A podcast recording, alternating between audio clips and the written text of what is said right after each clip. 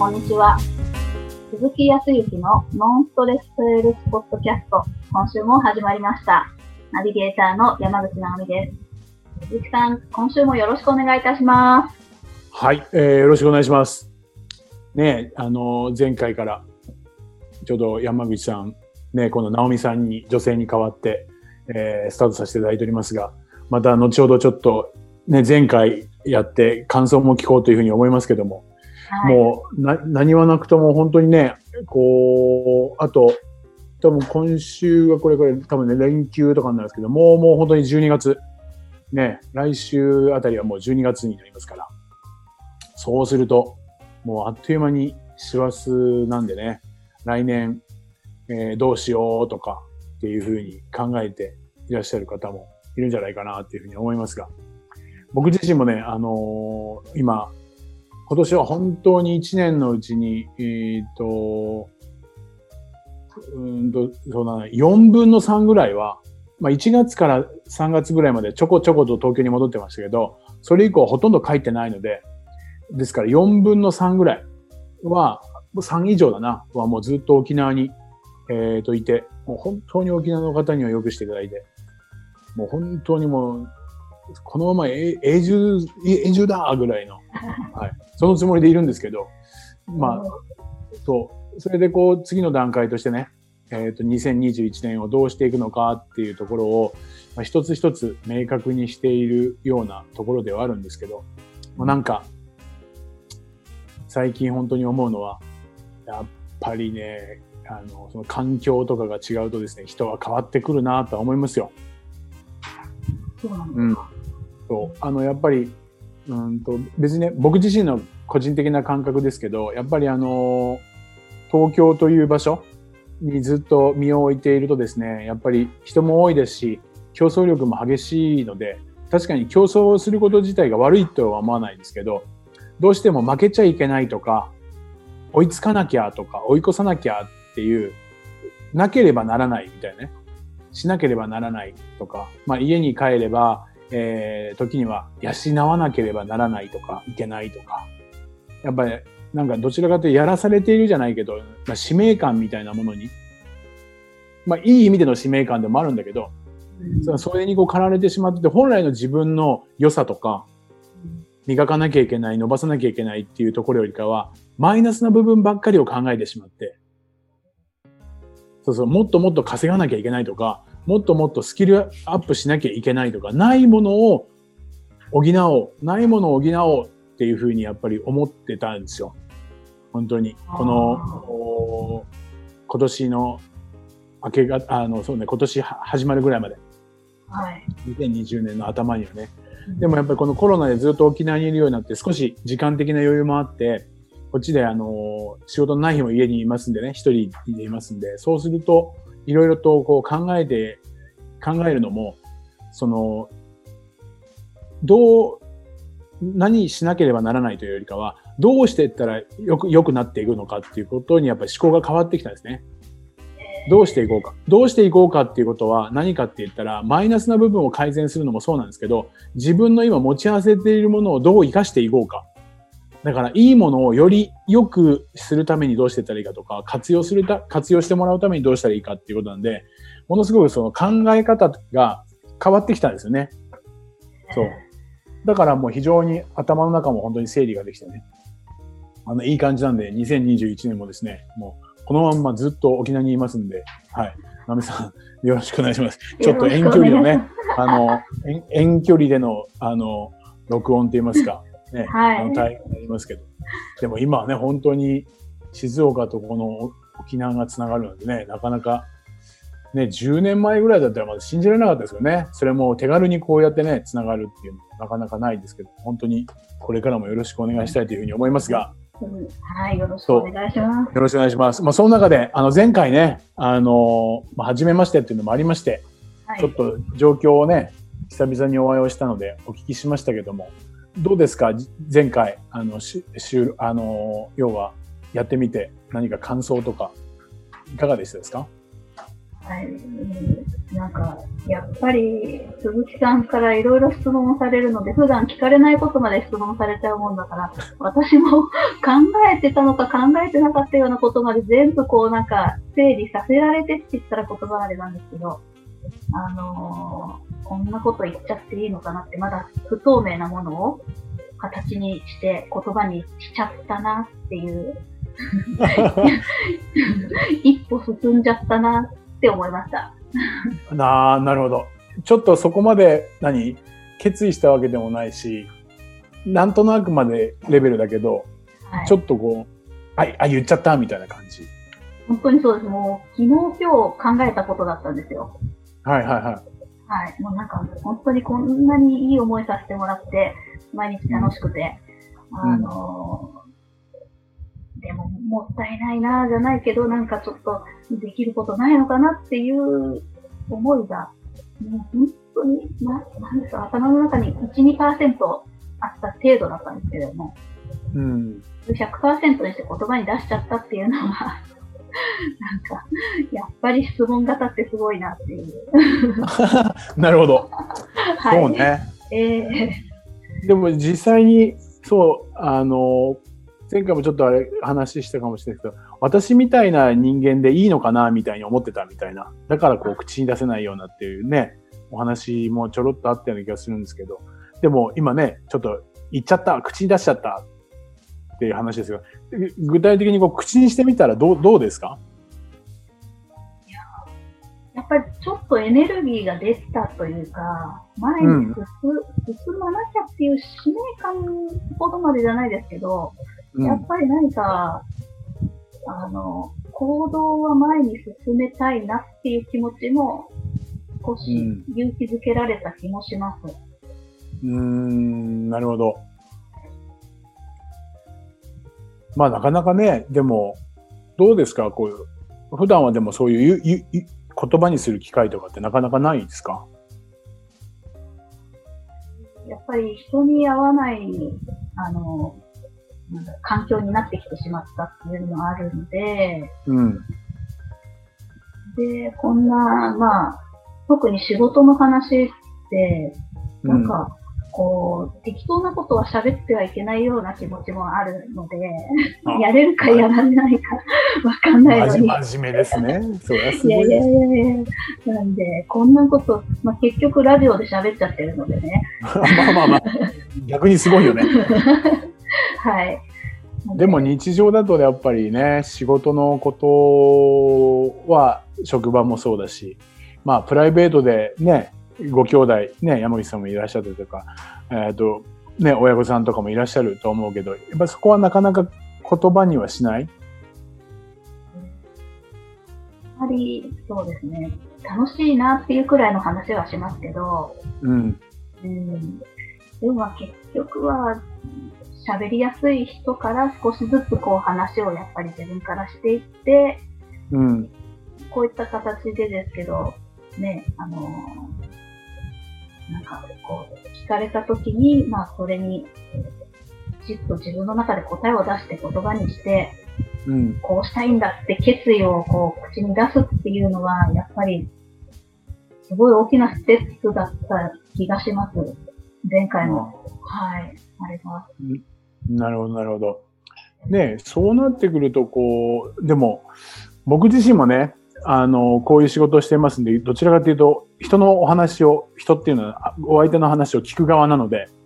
僕自身も実際こんなこと言いながら、やっぱりちょっと自分の思いだとか考えっていうのをなかなかこう、出す、えっ、と、出し切れなくなってくるわけですよ。いや、思ってますよ。考えてはいるんだけど、まあ、あまり考えてなくて、そもそもなんか、み、ちょこっとだけしか考えてないことが通り過ぎていくんですよね。ちょっと、ちょっと楽しそうだなとか、ちょっと興味があるなって言ったところが、そのまま終わっていくんですよ。だけど、前回の直美さんのように、そのちっちゃいことをいろいろと深めていって話をしていくと、結構重要なことであったりとか、ね、さらには、えーとそれが将来的な、こう、なんていうかな、あのぞ、え望みをか叶えたいこと。はい。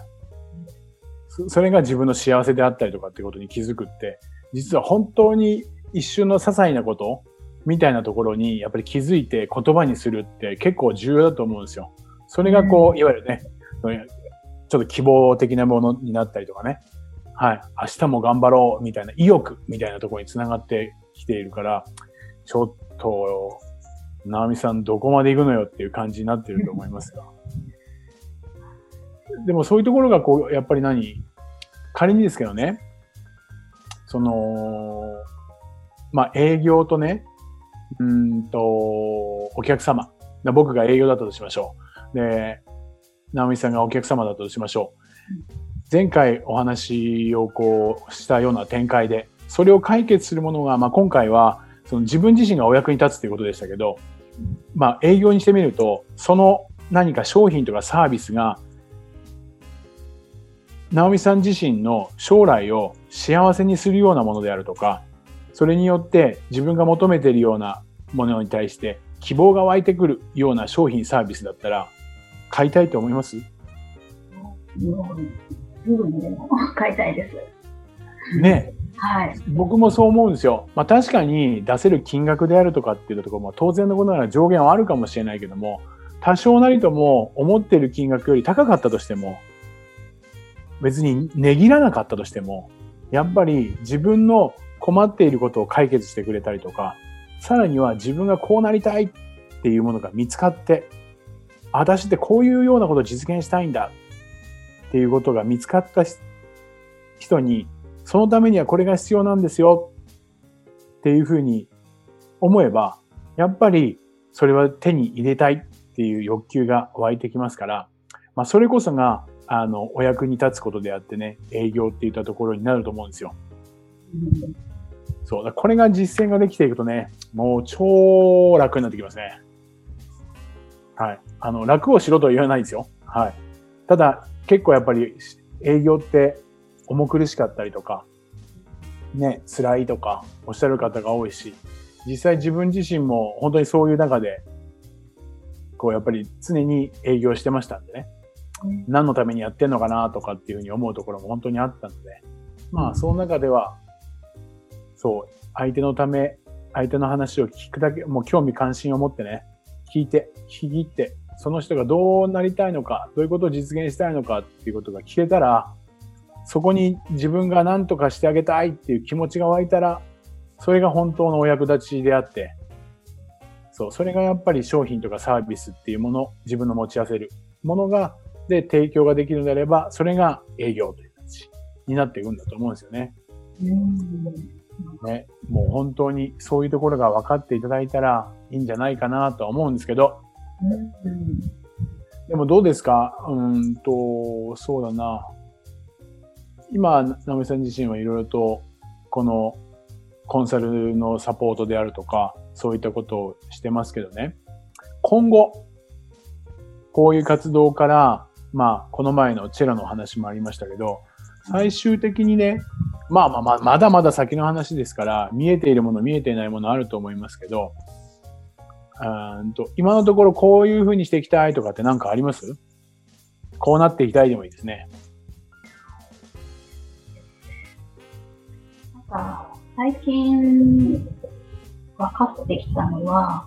やっぱり、どなたかの、こう、お手伝いをしたいっていう気持ちはすごく強いなっていうのがあって、うん。で、それで言うと、こう、だんだんこう、お仕事で関わる人の人数が増えているんですけど、そういった人たちをこう、つなぐ、つないでいく役割だったりとか、誰かにこう、うん、えー、うん、まあ、役立ちって本当に広くなっちゃいますけど、あの、うん、気持ちよく仕事をしていただけるような環境を整えることとか、仕事しやすい、うん、あの、組織を作るとか、そういった、なんか、とにかく人のサポートみたいなことが好きだなっていうのがあって、うん。あの、まあ、ビジネスを大きくしているのは、まあ、弟なんですけど、その弟の、やっぱり、そういった意味での手伝いを、そこもサポートなんだ。なるほどね。そうなんです。はい。で、それもありつつ、でも、自分にもやっぱり、あの、教わっていることがいっぱいあるので、うん。あの、プロデュースという意味では、あの、独立して自分も誰かのプロデュースをしていけるんではないかっていう気持ちも大きくなってきているので、うん。どうしたいのかなあの自分の好きな人たちに気持ちよく、こう、うんお仕事をしてもらえるような組織だったりとか、うん。えーそういった仕事の環境だったりとかを作る仕事がしたいなっていうふうに思いました。おーなんかすごい、えでもね、ねだいぶ明確だと思いますよ。それはすごいですよね。でも、どどうですか？それ自身が、まあ何か、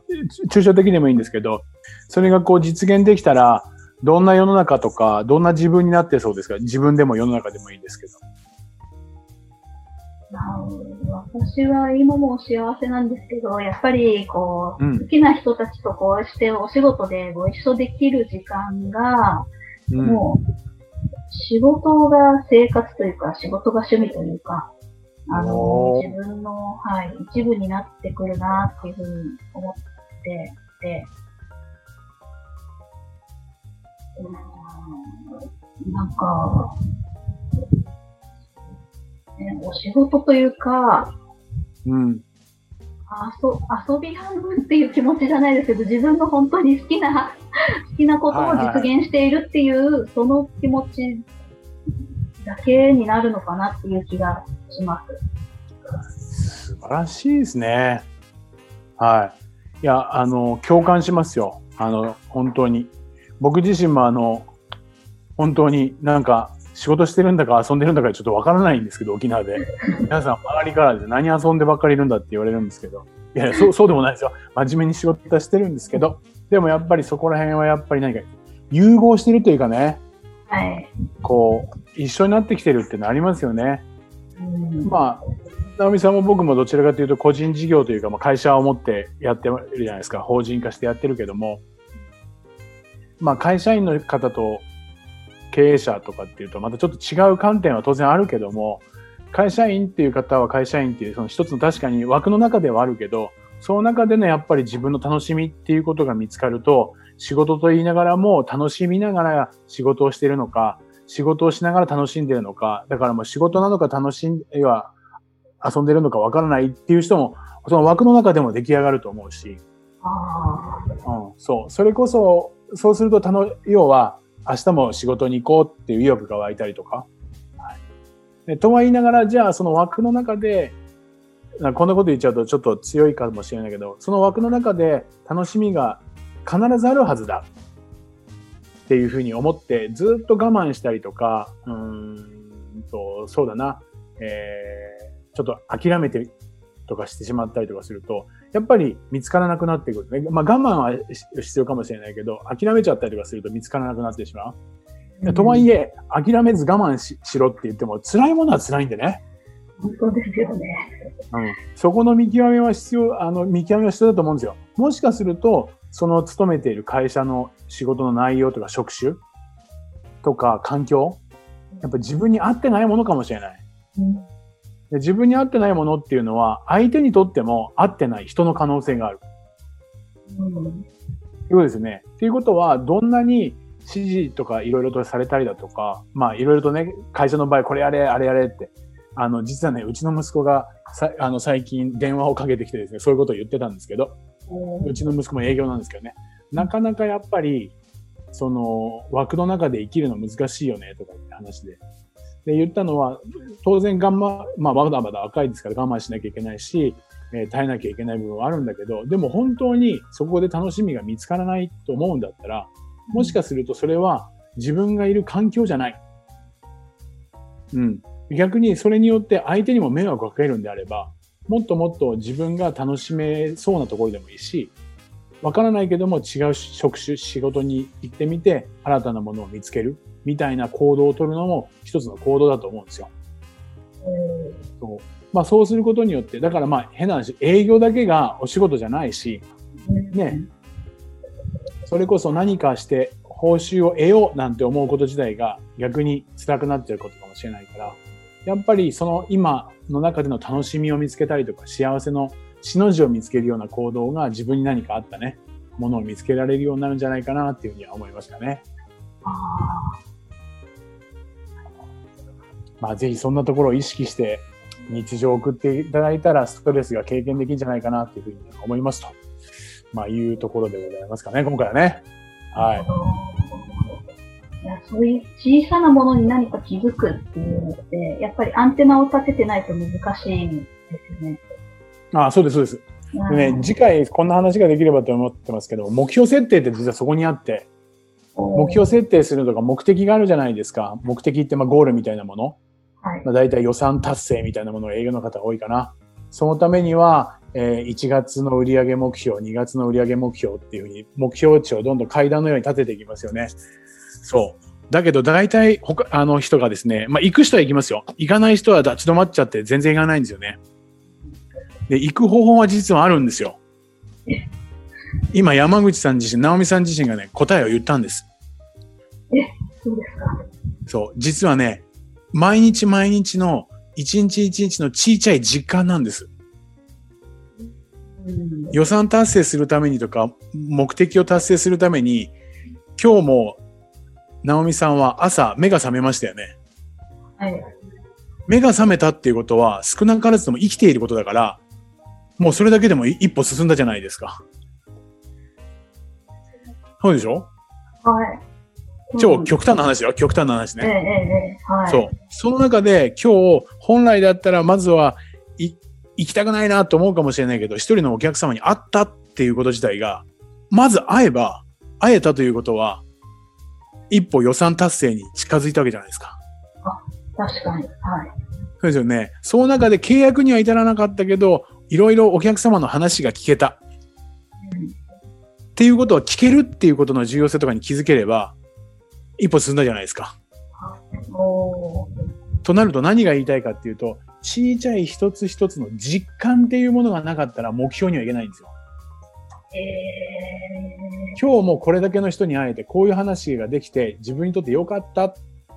よし、近づいたという実感。